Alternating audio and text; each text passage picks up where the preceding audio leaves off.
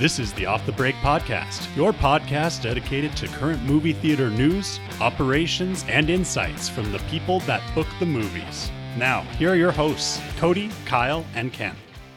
All right, and we're back for a brand new edition of Off the Break podcast. We have the ultimate showdown of Titans this past weekend Beyonce versus Godzilla.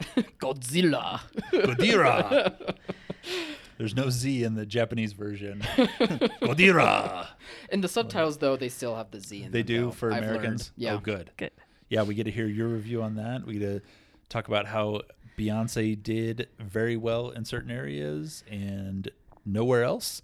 and then some updates on um, Fathom, who we're new to working with. Yes. And uh, the streaming wars are back.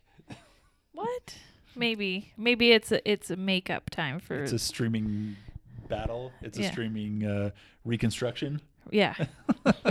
Still, that's a good tease. We literally have no idea where that topic's going to go. Yeah. what streaming does after the streaming wars, Right. Right. how they make up for lost time. Right. Well, let's get into this past weekend, Codi. Who won, Godzilla or Beyonce? Well, Beyonce won overall, but I think Godzilla won our hearts. I would second that Yeah. after seeing that movie. I I you know- Beyonce had the second biggest weekend of all time for a concert movie, Mhm. which is amazing because when we first heard of Taylor Swift and the excitement around it, we expected it to land in this 20 to 30 million That's range. what I thought Taylor was going to do. I thought that that was the the pinnacle of what these concert films could do. Um uh, you know, for a big name act like a Taylor Swift or Beyonce. the, so the biggest name acts. I don't think we can come up with a third one. That I didn't realize this, this was. Taylor's year. I just wasn't there for it, but the Time Woman and Feline of the Year. I saw. Yeah. okay. It's the first time someone's ever brought their cat on the cover of Time magazine. Oh. Very exciting. If you're a cat person. I, I just didn't- like Dad Bob Jason on there. That's all I cared about. Who, sh- This- who really is- should have been on This Time is Time, magazine. not Right. People magazine. Oh. This is an actual magazine. I'm sure Dad Bob Jason is on there too okay. One can hope. for his charitable work. You Back to the grosses. Okay.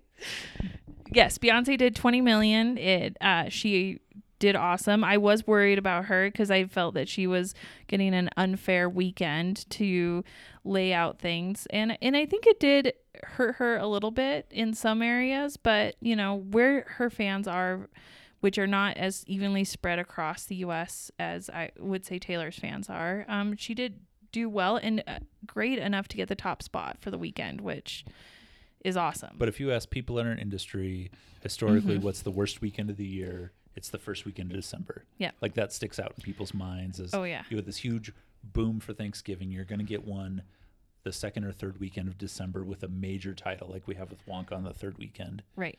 But like this this weekend of the year kind of stands Just apart. always see it drop off so big after Thanksgiving. Um, people start like switching gears to Christmas, Christmas shopping. You know, they don't have the weekend off like they do other weekends. There's Christmas parties. It just it gears up for that holiday season. Yeah, no, I we're gonna get Kyle's review of Godzilla here soon, but I'm just excited that these alternative films have found room in the marketplace. I mean, when's the last time you mm-hmm. saw a movie in a foreign language in subtitles that opened in the top five to over ten I- million? I was so worried about it. I was like, oh, Godzilla movie. Oh, but it's Japanese with English subtitles. I don't know if this is gonna work. And Kyle over here like Godzilla movie with English subtitles. It rules. yeah. So this is amazing. But then we saw so we we've known about this one for a while. I was a little hesitant because of the subtitling thing. And I'm like, I, I don't know, it looks a little campy. But then it was tracking. And I was like, oh, that's just name recognition. Name recognition is what's bl- putting that on the blip. But no, and then we started getting requests. I heard from so many exhibitors that, hey, are we going to get this Godzilla movie? And I'm like, oh my gosh, yes, you are. Because it, was MX Studios Yep. Mhm. that was so easy to work with and they just took everything that you threw at them because they were just trying to get dates and it was awesome And then this last week, um, Warner Brothers threw out the new trailer for Godzilla versus Kong Yeah. too. They hype. And- They were like, we see a wave. We're gonna ride Yeah, this. So they're Yeah. gonna ride it, but it's also gonna create a bump for Mm-hmm. this Japanese-made Godzilla movie Right. that's in theaters. Is it like this- it's, it's well, it'll create some confusion, but that's not gonna hurt doesn't the hurt MX us. Studios one. No, it Mhm. doesn't hurt them this this Mm-hmm. time. So Kyle, what'd you think about Godzilla? Yeah, it was amazing. It was awesome. Oh, really? All right. Well, they do a great job with Godzilla overall, not just in terms of the special effects, which have looked great, but I think between the um, design of Godzilla along with the way the movie is shot, it, you really feel the scope and the danger of Godzilla more than I would say the American movies have. The last few entries Where he um, that tears apart seen. a town, and it's so grand that it kind of takes away from the destruction. Yeah, exactly. It's not as CGI filled as like many of the others that we've seen. There still is like a hint of feeling like you're in the real world, even though you're staring at uh, a lizard the size of a skyscraper or whatever. Like, so it it still had like a human weight to it because you felt that imminent danger of Godzilla. But excuse me, at the core of it, it does a really good job with like it being a personal story for the main character and i thought the supporting characters they are one note but at the very least they're acting by their um, actors so well that you get a really good glimpse at who they are at like the core of those characters and you're able to roll with it very well.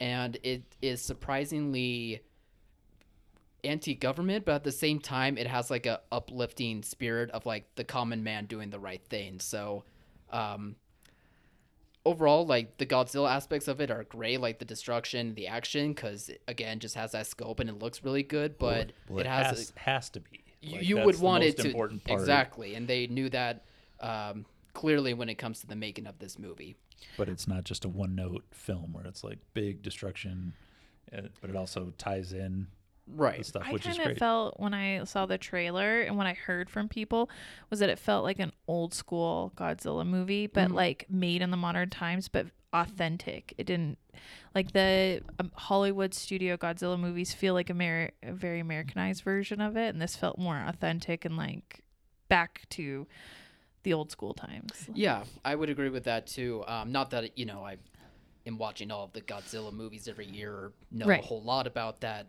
franchise, but at the le- very least, I could see the passion of wanting to recreate what made that franchise special to begin with, and I thought they just displayed it on screen very well. And judging by people around me, there was moments that are very rare to where we see Godzilla just wiping out a whole city, and you just feel with between the sound design and the visuals, just the impact and how terrible um, that the, the that the destruction is. That you have people like gasping and just going, "Oh crap!" like during the screening. So Nice. I uh, think you people could just tell by that that the movie works really well. I think people wanted the experience. Yeah. Like, wanted that experience. And Godzilla has baked into it the anti-nuclear stuff, the anti-government stuff. Like that's always been a part of it since the beginning. hmm But you know, it's because you have a really cool monster. Like that's why people get excited. Yeah, first and and, then foremost. if you can make it a good movie on top of that,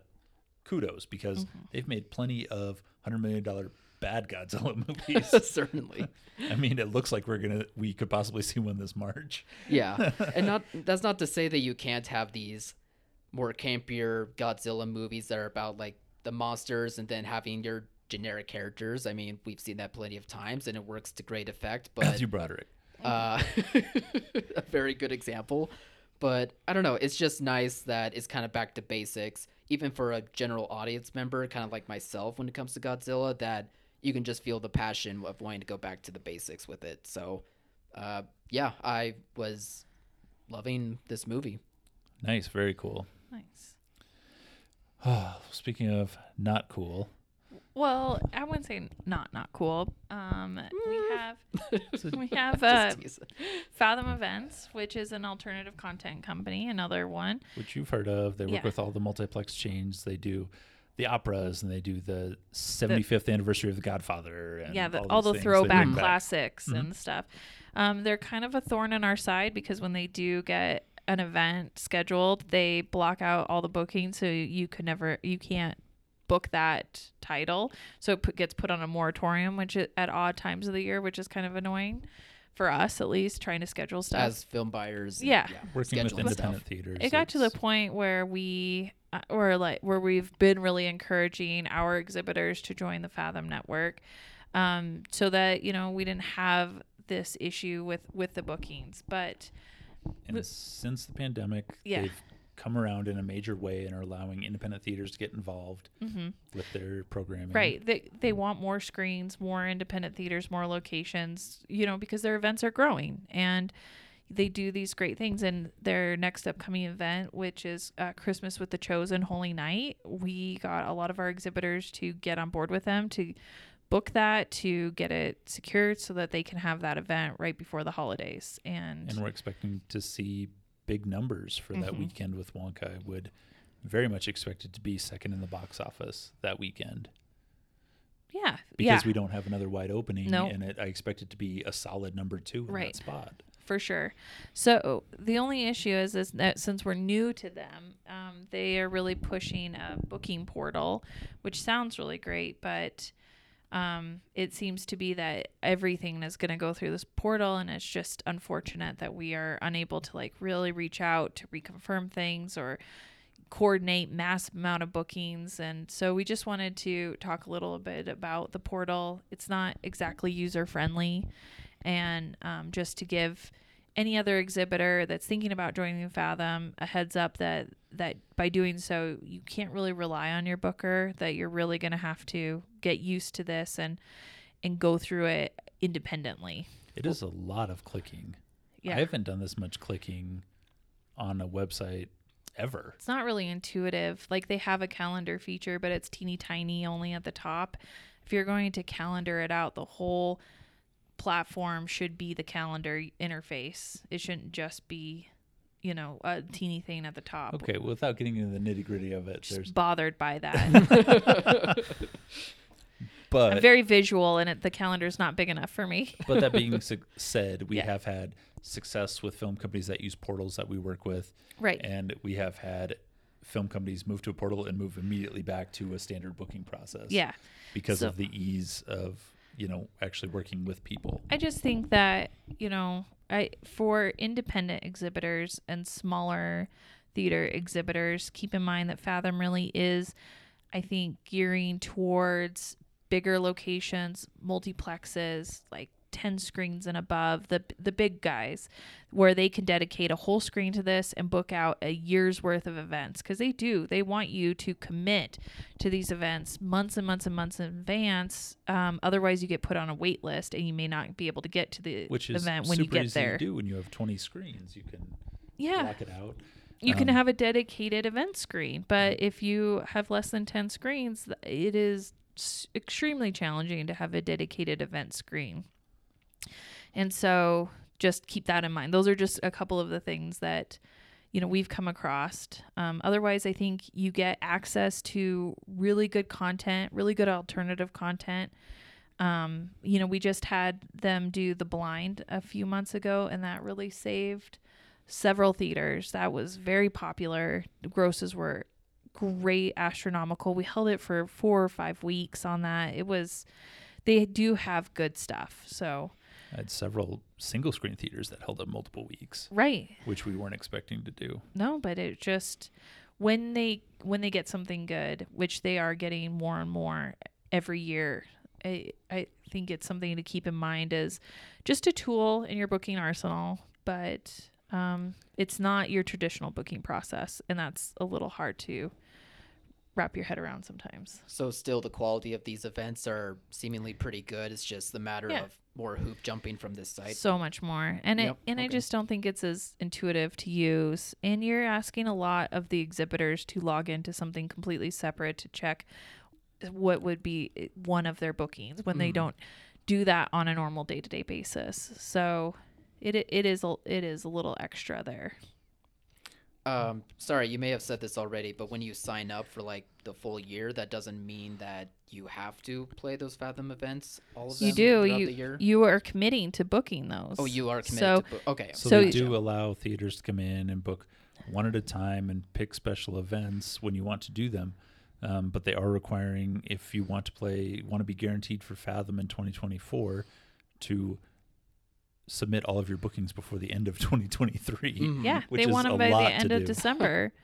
and it's just they only have so many slots, then they go back, you know, and say this is how many bookings we have and then they waitlist you if you don't get in on that initial round. And that's just really hard. Like I s we said if you don't have a dedicated event screen, then you are committing to something without knowing what the future bookings are going to be that week because even though we challenge. yeah, even though we kind of have an idea of what the release schedule is going to be in 2024 right now, so many things change and move around, especially at the later part of the year. Things are added. You just, the release schedule, you can't count on that completely, especially at the beginning of a year. That's why we have a whole segment normally dedicated. Sponsored by Sony Pictures. I was just about to say our next topic could be the perfect jumping off point into it. well, these wouldn't be schedule these changes. These are new old films being brought back by by Disney. yeah, not by Fathom. Yeah, so we just received news, what, probably at the start of this week, that uh, the streaming casualties of COVID from Disney and Pixar, Luca, Soul, and Turning Red, are going to be heading back to the big screen. Or I guess for Soul, and never did go to the big screen. None of these did. Yeah, None of these films ever played in theaters. that's right. Uh, they were all pandemic films that went straight to streaming, and um, so Disney is now allowing them to come back, and they're picking one a month. So in January we're gonna get Soul, in February we're gonna get Turning Red, and in March we're gonna get Luca, and um, there will be regular run bookings, and I think this is good coming at a time where we'll need more family product because there are no animated titles on the release schedule up until Kung Fu Panda, which I I, was think going to say March. Yeah. Yeah, I was around gonna when say- This is gonna out. end my Yeah. ability to make fun of Universal for wide releasing Fabelmans after it was on streaming. These will be released like Soul was early in the pandemic, if I Mhm. remember right. yeah, That it was supposed to be like a April, late March, or April I release think. Mhm. of 2020. Mhm. So it is literally going to be like four years, like 48 months on That movie streaming. is almost five years old. 48 months on streaming before it goes to theaters, which is it's an interesting I tactic, know, I- Cotton. Let's see how this plays out. Yeah. I, I, I don't am- expect it to do much for No. business, but at least it provides PG content for the theaters. it. It does, and you can at least promote that it's never played in theaters See it for the first Technically. time on the big screen. on the big screen for the first time in these spots. Um, yeah, I think if I give kudos to Disney for allowing any of their repertory product to be booked. They do keep that under lock and key a lot of the times, and theaters don't have access to a lot of that stuff. So it's always got to support when they allow that kind of thing we're to happen. Seeing, seeing more of this with the re-releases. It helps Mhm. that you know we're getting into anniversaries of the 80s and 90s stuff that Yep. kind of made Disney and Fox more of what they were versus Right. being just a a tentpole studio. Yes. Made them special. What made Fox special was making movies like uh, The Abyss, which showed in theaters Mhm. last night. Die Hard. Die Hard, which is coming back this week for Yeah. a two week run, Yeah. and they- because you know Die Hard's a Christmas movie. Well, some may say that. Yeah. Others may not.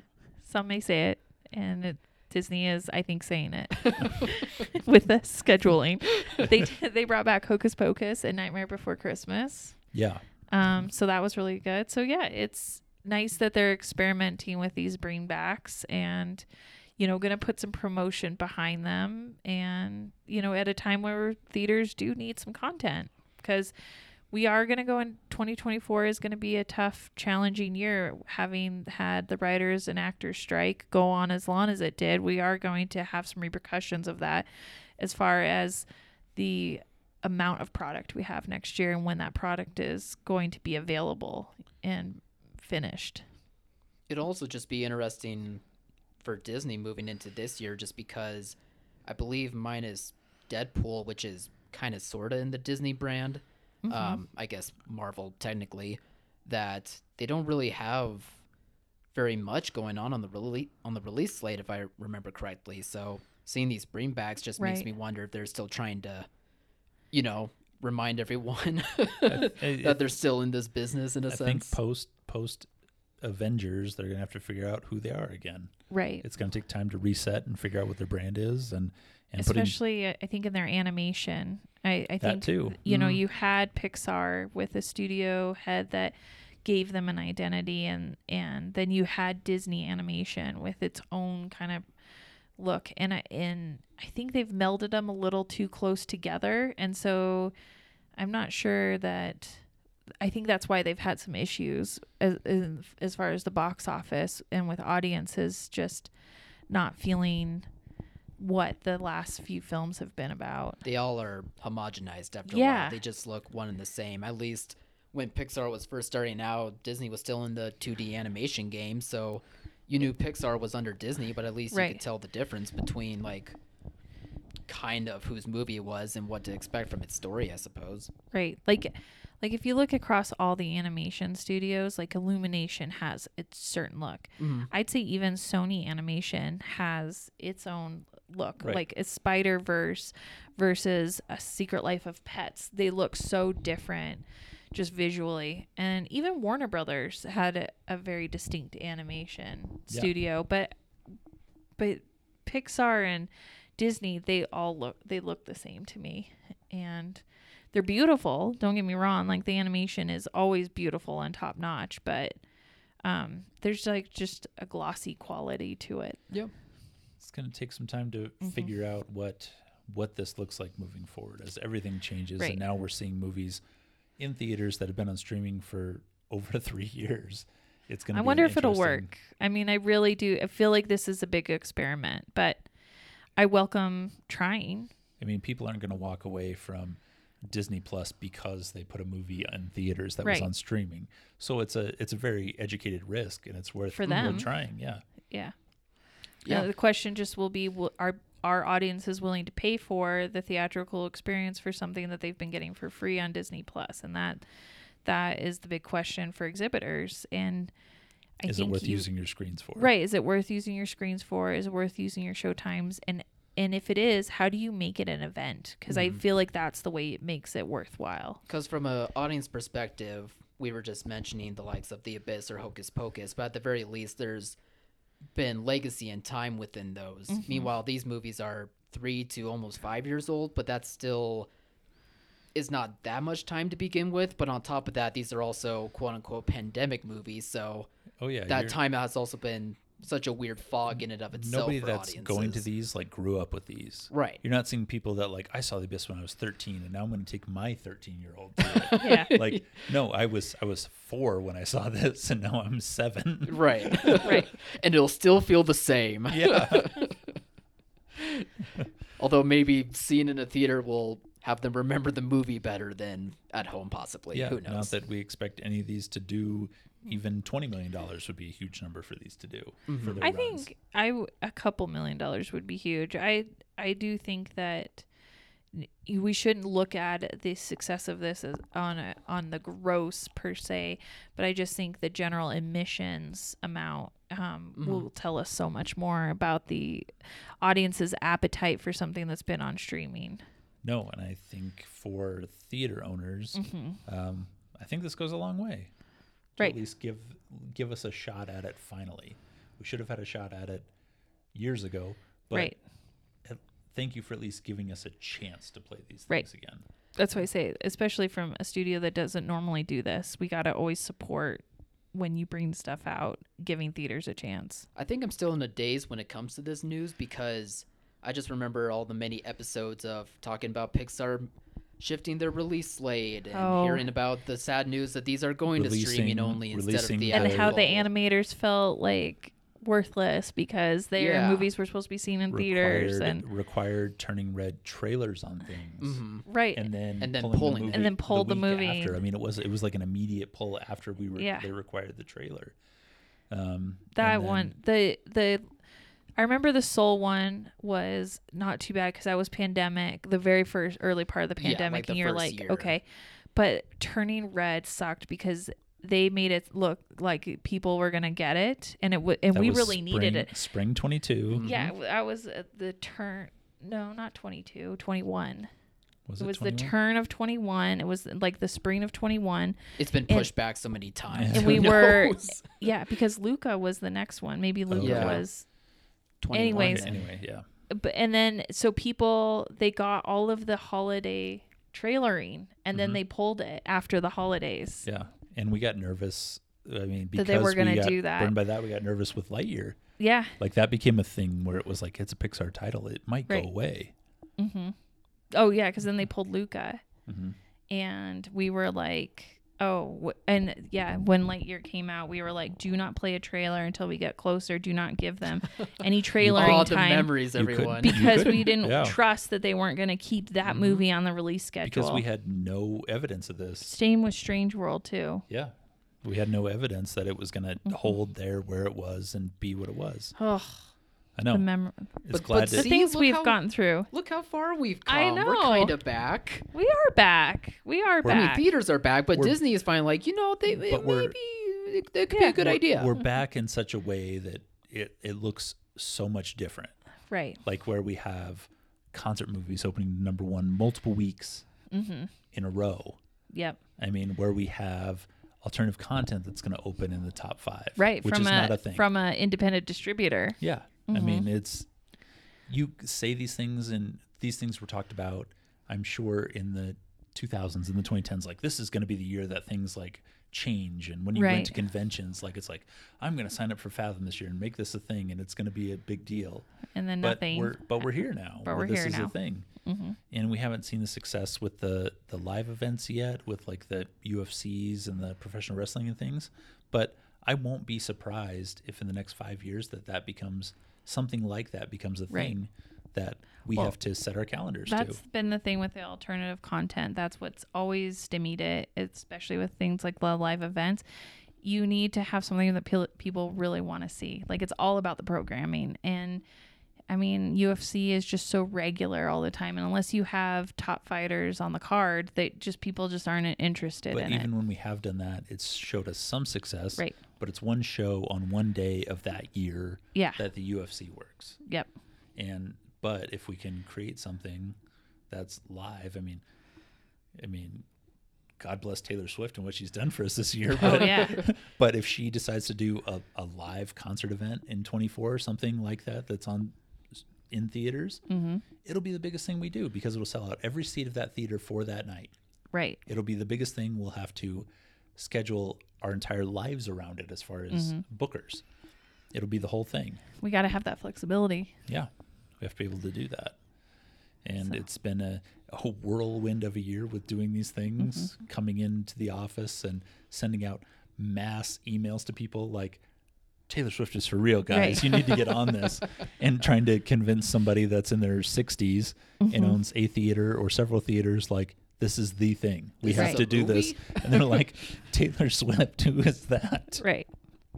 My granddaughter listens to her, Yeah. I think. I think. All right. Well, you about ready to wrap it up?